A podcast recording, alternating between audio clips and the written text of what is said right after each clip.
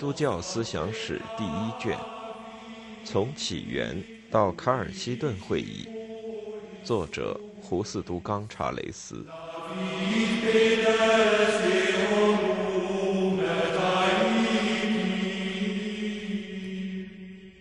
希拉波利的帕皮亚，帕皮亚也曾做过约翰的门徒，后来成为希拉波利主教。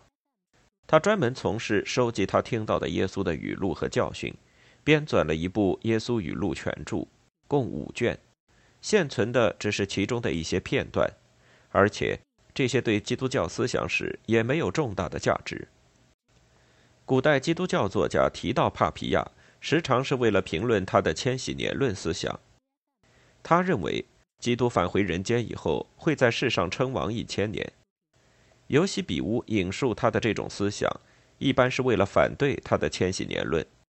可是埃雷尼厄斯却是为了要支持这一教义而引述他。帕皮亚关于千禧年的想象，有时超越诗歌和幻想的界限。例如，到那日子，每个葡萄园将长出一万棵葡萄树。每棵树将长出一万根枝条，每一条长出一万枝杈，每一杈长出一万串果实，每一串果实结出一万粒葡萄，每一粒葡萄榨出二十五壶酒。当一位圣徒握住一串葡萄时，另一串葡萄将大声叫喊：“请摘下我，我长得更美好，为我的缘故赞美主。”近代学者重视帕皮亚残篇的研究。主要是因为其中提到马太福音和马可福音的作者。此外，他还提到在新约中有两位约翰，即使徒约翰和长老约翰。这些对新约圣经的历史考证有重要意义。巴拿巴书信这部著作的成书年代约为公元一百三十五年，写作地点可能是亚历山大城。他曾被某些早期教父收入新约正典。有些古代基督教作家认为他是新约所说的保罗的同伴巴拿巴所作，但可以断言这是不可能的。巴拿巴书信是由两个部分组成，其内容很不相同。第一部分一至十七章，主要讲教义问题；第二部分十八至二十一章，侧重讲教会的实际问题。教义部分大多是用寓意法来解释旧约经文。如何正确理解旧约，对希腊化犹太人来说曾经是很重要的问题。上面已经讲过，菲洛如何利用寓意法解释旧约，以便把他的新柏拉图主义和古代的典籍结合起来。同样，基督徒现在也必须处理旧约和新约的某些经文上的矛盾。不仅如此，由于基督教教会的出现，基督徒和犹太人之间发生了一系列争执。其中大多牵涉到旧约的解释，因此，基督徒不得不寻找一种可以把旧约和新约贯通起来的方法。方法之一便是寓意释经法，借以将旧约中某些在基督徒甚至在某些犹太教徒看来是难以接受的粗陋而原始的东西加以扬弃，同时又要保留其中的教训。这种寓意释经法在亚历山大城曾极为盛行。起初是在犹太人中，比如菲洛，后来又流传于基督徒间。像这位托名的巴拿巴，或称伪巴拿巴，以及克莱门特和奥利金等，后两人很重视伪巴拿巴书信，甚至把它列入新约的正典，这也是其原因之一。现代的一些学者认为，该书作于亚历山大城，可能也是考虑到了这个因素。可以举出下面的例子来说明巴拿巴书信的作者如何运用这种寓意释经法。旧约禁吃猪肉，《生命记》十四章第八节。按伪巴拿巴的解释，这一戒令的原意是不要做像猪一样的人，因为这些人如同猪一样，饿了就跟着主人，吃饱就翻脸不理睬主人。又如关于割礼，他也用寓意法解释，认为。歌里原来是指人的耳朵和心灵说的，教人们应当聆听上帝的话语，相信上帝的应许。可是有一位邪恶的天使却教导犹太人按字面来理解这一诫命。这就是伪巴拿巴常常用来解释旧约的方法。但这并不意味着巴拿巴书信根本否认旧约的历史真实性。旧约中有大部分技术在历史上是确实的，伪巴拿巴对这一点并不怀疑。不过他认为，这些记载都是被用来预示耶稣的。例如，把以撒作为番祭，把公山羊送进旷野，摩西举起双臂像十字架的形状，在旷野把蛇举起。这些都是一些形象的说法，是耶稣基督及其救赎工作的预表。这些记载在历史上虽然都实有其事，但其更深的意义，则在于其预指基督。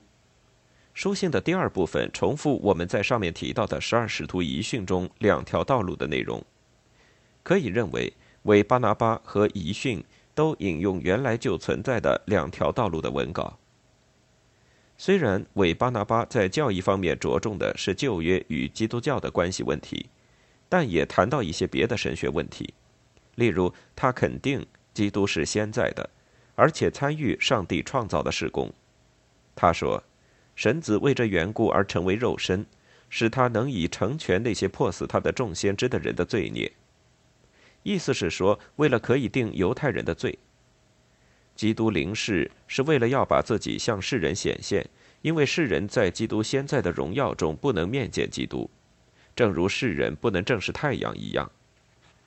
此外，基督的死也是为了使众列祖的应许得到应验，为了消灭死亡，为了把复活彰显出来，也是为了表明在他复活以后将施行审判。这场审判很快就将到来。韦巴拿巴相信。既然上帝在六天中创造天地，而在上帝看来千年如一日，因此到了创世以后六千年完满时，上帝就将成全一切。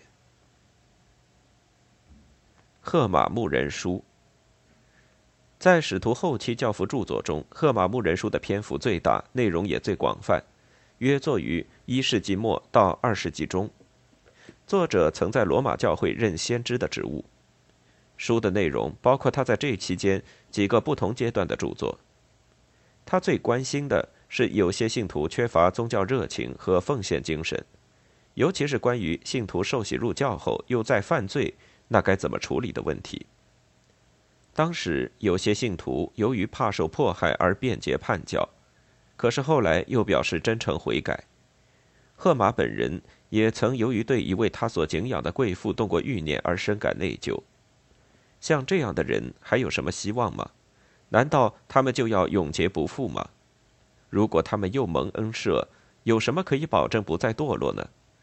这些问题是赫马所写的五篇意象、十二篇训诫和十篇预言的中心题旨。五篇意象主要是为规劝信徒悔过自新，勉励他们在迫害面前要坚持信仰而作。第一篇讲到他自己在意象中。看到他从前的女主人罗大入狱而动了欲念，因而报咎自责。第三篇塔的意象是全书的中心，和后面的第九篇预言互相呼应。他讲到赫马在意象中看见教会化身成为一位老年贵妇，把一个正在构筑中的塔指给他看。有六个青年人用石头造塔，石头是许多人从海底和地上各处运来的。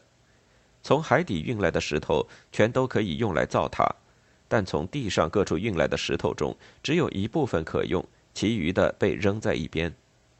贵妇向赫马解释，他自己就是教会，就是这塔。石是构成教会的信徒，好石头是那些操持圣洁的人，从海底带来的石头是为主受难的寻道者，扔在旁边的石头是犯罪又悔改的人。他们被扔在塔的周围，因为以后还要用于塔的建造。还有一些石头抛掷时摔成了碎块，因为他们是伪善者，不肯弃恶从善，不属于教会，也永远不能得救。十二篇训诫综述基督徒守则，赫马认为，凡遵行这些的，就得永生。在第四篇中，赫马明确指出。受洗以后，如再犯罪，可以有一次悔改机会，但如果再次犯罪，就不能得蒙赦免。他说，在那次庄严神圣的呼召之后，如果有什么人受魔鬼的试探而犯罪，还可以悔改一次；但如果一再犯了又悔，对这样的人就没有益处，因为他将难以得活。对赫马的这种喜后悔罪论，曾有过几种不同的解释。一种是认为这表明赫马主张应严守教规，但同时又对脆弱的人性做了一点迁就。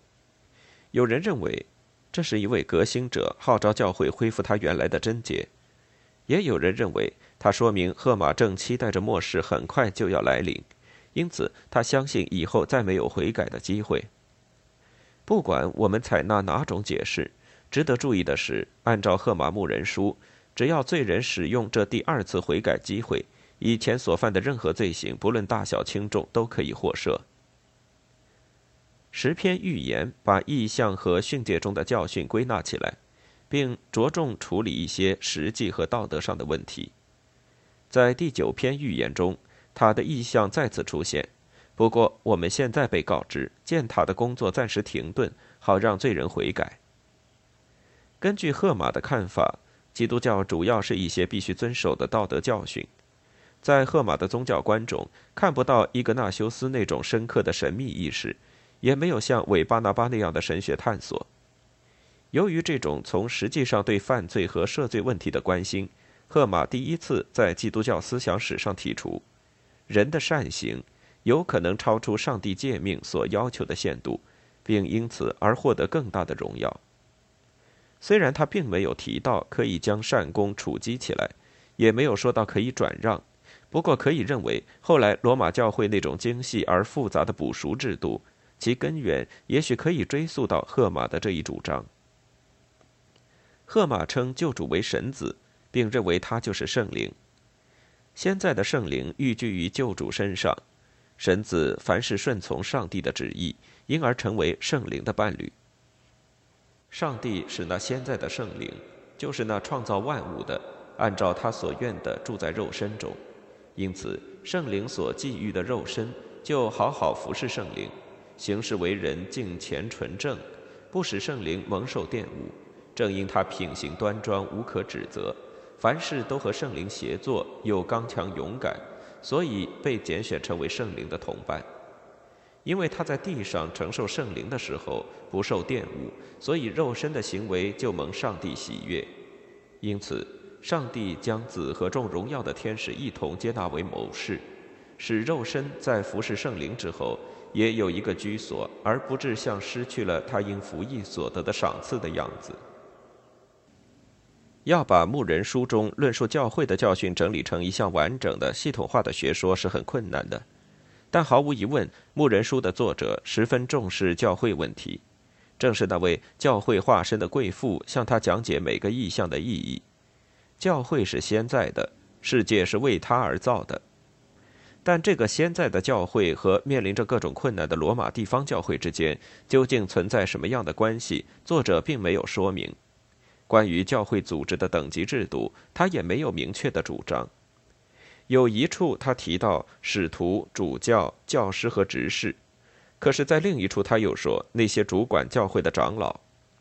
值得注意的是，这时已经到了二世纪中叶，而书中却没有一个字提到在罗马存在着由一位主教统治的教会组织制度。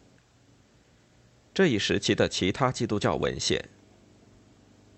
上面所讲的几种著作常称为使徒后期教父著作。除此之外，属于这一时期的还有几种文献值得在这里略加介绍。其中有些自称是古代犹太教的典籍，但内容多属于预示基督的事工，因此被列入旧约伪经或外传。有些与基督教有关的伪经是在原有的犹太古籍的基础上经基督徒增改而成。要把这些文献作为研究早期基督教思想史的资料，必须先确定其中基督徒增改部分的性质。此外，还有一些托名的使徒著作，一般被列入新约外传。在旧约伪经中，和基督教有关的最重要的有《以赛亚升天记》、《十二族长约书》、《以挪后书》三种。《以赛亚升天记》是由几个文稿合编而成。其成熟年代约为一世纪末到二世纪初，成熟地点可能是安提阿。其中最重要的一段讲到先知以赛亚被接升天，逐级上升到第七层，在那里他看见上帝，就是将称为耶稣的主基督和灵的使者。从这里可以看出，作者有一种明确的三一论思想，虽然采用犹太人关于天使传说的词汇。这位主从第七层天逐层下降，按照上帝的嘱咐。经过每一层时，都化身为那一层的天使，因此没有被认出来。上帝对他说：“为要让这世界上的任何一个天使知道你和我同在，我就是七层天及其众天使的主。不要让他们知道你和我同在，直到我将诸天及其众天使和众光都招到第六层来，好让你毁灭这世界的君王、使者和众神，以及他们所统治的世界。”作者用一种带着明显的幻影论的笔调描写耶稣的诞生、被钉十字架、复活，并披着人形到天上。他所经过的每一层天都充满着忧伤，因为从前主曾在那里经过，可是没有人认得他，也没有人敬拜他。最后他回到第七层天，坐在那大荣耀的右边，圣灵的天使坐在左边。十二族长约书大约成书于一世纪末。是由一个可能住在安提阿的基督徒编撰和增改而成，编者显然和艾塞尼派有密切关系。经增改获得这部书，算是出于基督徒之手，但是作者可能曾收集当时流传在艾塞尼人中的某些族长约书，增写一些带有基督教色彩的眼文。以挪后书和十二族长约书相类似，成书年代和地点也可能相同。在这些被篡改过的犹太著作中，最重要的是《西比林神谕录》，其第五卷中由基督徒所加的眼文属于使徒后期，而第六卷和第七卷则可能是二世纪中叶作于埃及的另一部基督教文稿。此外，还存在着大量新约外传著作，这里不能全加论述，但其中较有可能属于这一时期的有《彼得福音》《彼得启示录》。希伯来福音和十二使徒书信，前两种是一世纪末或二世纪初作于叙利亚，希伯来福音可能作于二世纪初，写作地点不详。十二使徒书信也属于二世纪初期，可能是在小亚细亚写的。虽然这些文稿成书的确切年代很难确定，而且语言隐晦，有时候很不容易理解文意，但对研究这一时期的教会情况。了解使徒后期某些教父的神学思想，仍有一定的参考价值。事实上，这些著作并不属于某一特定神学派别。不过，根据他们的成书年代和写作地点，可以看到某一时期某个地区的教会中占主导地位的神学特点是什么。因此，可以和属于同时同地的教父著作互相参照，作为佐证。综述。从上面对使徒后期教父的略述可以看出，基督教在那时已开始出现某些不同的思想倾向或派别。下面我们还将研究这些派别如何进一步发展。此外，在这些分歧的背后，我们还注意到，在他们之间也存在着一些重要的共同特点。这些不同的倾向基本上可以按地区来识别。首先是小亚细亚和叙利亚一带。这两处教会的神学思想后来又进一步分化，不过在使徒后期，相对罗马和亚历山大来说，这种分化还不十分明显，可以把它们作为一个统一的学派来处理。小亚细亚学派的特点，可以从新约中约翰的著作以及伊格纳修斯、波利卡普、帕皮亚和其他几部托名著作看出来。根据这些著作，基督教主要不是一种道德教训。而是追求与救主合而为一，借以得到永生。因此，最重要的不只是要遵守某种伦理规范，而是与救主耶稣基督合而为一。因此，伊格纳修斯很重视圣餐礼，强调教会的团结和统一，因为他认为基督徒必须彼此团结一致，才能达到与基督的合一。叙利亚和小亚细亚的基督徒所受的外来影响，主要是各种神秘宗教、诺斯底主义和犹太教中的艾塞尼派。神秘宗教的影响主要表现在把圣餐礼作为与基督合而为一的表记或象征。诺斯底主义的影响主要是在他的启示论。此外，从以赛亚升天记中也可以看到一些资料，说明他对基督教的宇宙论和基督论有一定的影响。伊格纳修斯强调道成肉身的历史真实性，这从反面证明当时基督教已感受到诺斯底派幻影论的威胁。至于与犹太教的关系，主要是通过艾塞尼派而不是法利赛派的影响。当时在小亚细亚的基督教会中有某些特点，过去有些学者认为是受到神秘宗教的影响，现在看来，这些影响实际上恐怕是直接来自艾塞尼派的犹太人。当时流行在罗马一带的基督教属于另一种类型。从克莱门特的《致哥林多人前书》和《赫马牧人书》可以看出，这种基督教偏重于实践和伦理，甚至有发展为道德主义和教法主义的倾向。克莱门特和赫马最关心的不是什么思辨神学，也不是神秘的联合，而是实践中的顺从。就赫马来说，不管其原来的意向是什么，他对洗礼后悔罪的问题相当重视。后来在西方教会发展起来的一整套繁琐的悔罪制度，也许就是从这里开始的。赫马最先提到一种为保证得救所必须的善功以外的努力。从这意义来看，这种得救与其说是一种由于与基督联合而得到的上帝的恩赐，勿宁说是由于遵守上帝的诫命而从上帝领到的奖赏。这位上帝在基督里将他的仁慈展现出来。而耶稣是一位新律法的师傅，不是一个新纪元的开创者。这种神学思想的发展，一方面是受到斯多葛主义的影响，另一方面则是罗马人崇尚实际精神的反应。克莱门特把和谐作为基督徒生活的基本要素加以强调，是受到斯多葛主义的影响。至于罗马人的重拾精神，则随处都可见于克莱门特和赫马的全部著作中。以亚历山大城为中心的基督教属于第三种类型，为巴拿巴书信可以作为这一派最早的代表作。它的特点是带有浓厚的中期柏拉图主义和新柏拉图主义色彩，并运用寓意法来解释旧约。它的根源可以追溯到亚历山大城的犹太哲学家菲洛，以及以菲洛哲学为背景的希伯来书信。这一个教系派别把罗马教会对伦理的重视同思辨哲学结合起来。与上面两个派别相比，他对旧约所载的历史事实不太感兴趣，因此旧约的历史真实性通过寓意的解释被冲淡了。犹太人的圣经被看成一种道德说教或关于基督的预言。也许正因为这种忽视历史的缘故，这一派很少讲到耶稣在世的肉身生活。对这一派影响最深的是以菲洛为代表的带有犹太色彩的后期希腊文化，但是《西比林神谕录》第六卷和第七卷虽然也可能作于亚历山大城，并且和巴拿巴书信也有某些近似之处，却又具有一种很难归结为得之于菲洛的影响的启示文学性质。在这些著作中反映出来的教会组织和管理制度是多种多样的。